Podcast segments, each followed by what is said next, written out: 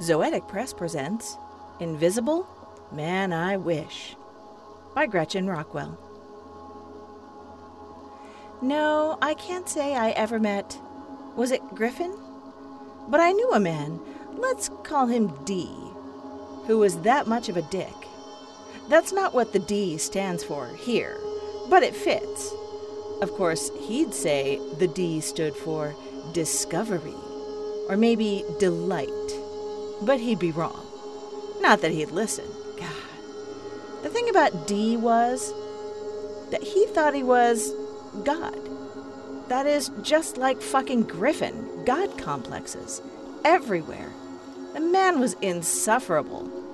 That is, we suffered him. Dear God, did we suffer. What's worse, he was a serial offender. No novel could detail his sins adequately. The mansplaining, the pompadour, the strut, the strut, the confidence. God grant me the confidence of a mediocre white man, ego bandage and salve for every blot.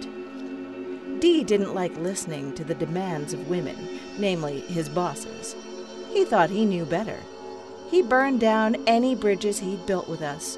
So we fired records of our encounters with him day by day like witches and danced in the glow as much as we could while he malingered, berating, harassing, targeting, oil slicking, bloviating, haranguing, tarnishing, obfuscating.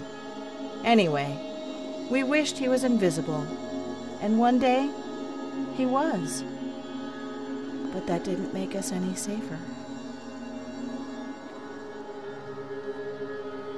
This was Invisible Man I Wish by Gretchen Rockwell. Our music was Seasonal Flows on a Warm on Warm Martian Slopes by Aerokin.